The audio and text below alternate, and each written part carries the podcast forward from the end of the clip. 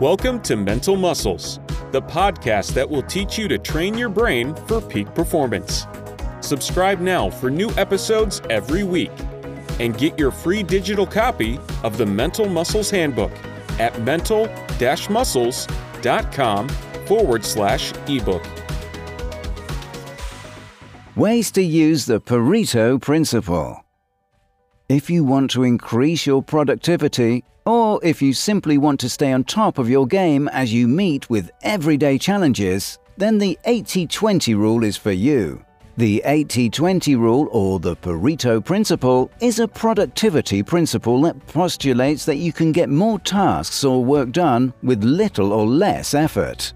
Some people believe that using the 80 20 rule impacts their productivity level. But what exactly does the Pareto principle or the 80-20 principle mean?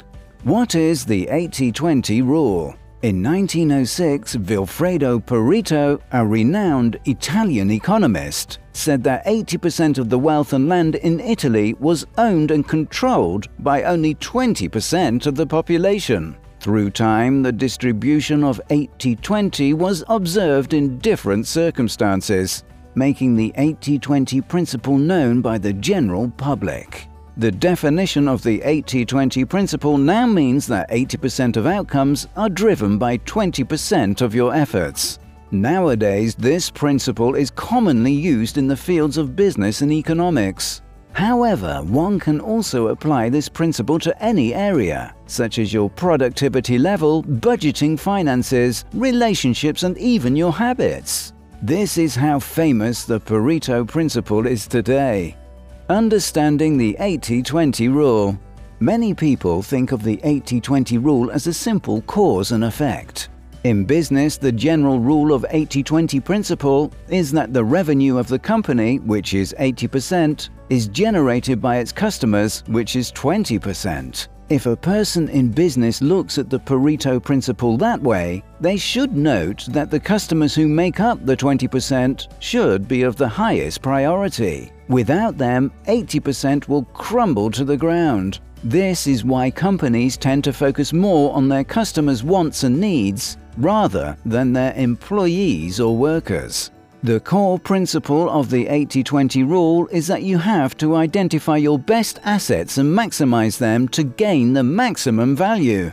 For example, as a student who wants to get high grades on an upcoming examination, he or she should focus on the parts of the lessons or topics that they deem to be the core topic or topics that will be beneficial and crucial to know and understand. However, this does not posit that a student should ignore everything else.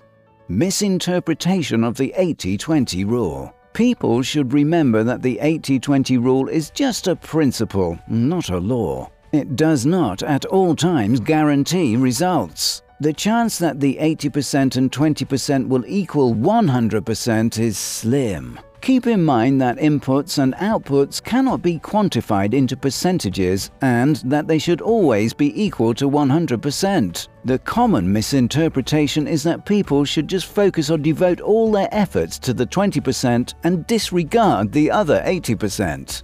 Logically, this is not true. Focusing on 20% of the inputs does not mean you should ignore the additional 80%. Moreover, the 80-20 does not always produce a 100% sum. Benefits of the 80-20 rule if you decide to apply the Pareto principle to your everyday life in different fields, you should know that it has various benefits.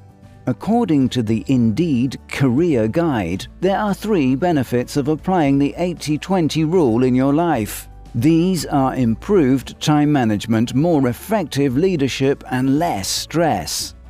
Improved time management. When one wants to be more productive by applying the 80-20 rule in his or her life, they start by identifying the tasks that will affect 80% of the results. One's time management improves when one starts to organize their tasks according to the most significant, that needs more effort, to the less significant, that requires no effort. Organizing tasks every day improves time management and helps improve the productivity level of a person. An effective leadership. If you're a team leader or a team player, you should use the 80 20 rule to build better relationships with your teammates. The general rule is that you only work by focusing on the significant factors that affect the outcome. Then, as this generation says, play hard with your teammates. This will create a bond where trust and loyalty will prevail on your team. Less stress. Applying the 80 20 principle in your everyday life eliminates stress. People tend to exert too much time or effort on things that don't produce real results making them feel overwhelmed. When you apply the Pareto principle, you will focus on tasks that require the most effort and will significantly affect the results or outcomes. By doing this, you are eliminating the stress you tend to have whenever you do tasks that seem to be insignificant. How to apply the 80 20 rule in your everyday life. Knowing the benefits of the 80-20 principle or the Pareto principle, we will now learn how to apply it in our everyday life. Here are a few steps that you could follow to apply the 80-20 principle in your life. Identifying all of your tasks. First things first, you have to know all of the tasks you must accomplish within the day, this week, or the month. While doing so, do not forget any of the tasks you must accomplish. Even if it seems too insignificant or too grave, you still have to write it on a list. Identify significant tasks. After writing all of your tasks on a list, you have to identify which of these tasks are significant. By significant, we mean that these tasks will help you to get the results you're looking for. Put aside those little tasks for a second. Our goal here is to focus on the essential tasks and achieve the best outputs. Avoid overdoing it as much as possible. We're looking for a narrow list of tasks. Don't put too many tasks on your list. Create a master plan. Now that we have a list of all the significant tasks which will bring more value, you have to create a master plan on how you're going to accomplish it. For example, you have an upcoming test in five days. Now that you have listed all of the topics that will significantly affect your score, you can spread your review time before your examination. Remember that our goal here is to do little, so avoid planning to accomplish all of your tasks in one day. That will be stressful. Thank you for listening to Mental Muscles. If you enjoyed this episode, feel free to share it with others and subscribe to this podcast for more episodes like this. If you want to learn more tips and ideas to train your brain for peak performance, head over to mental muscles.com. Thanks again, and see you in the next one.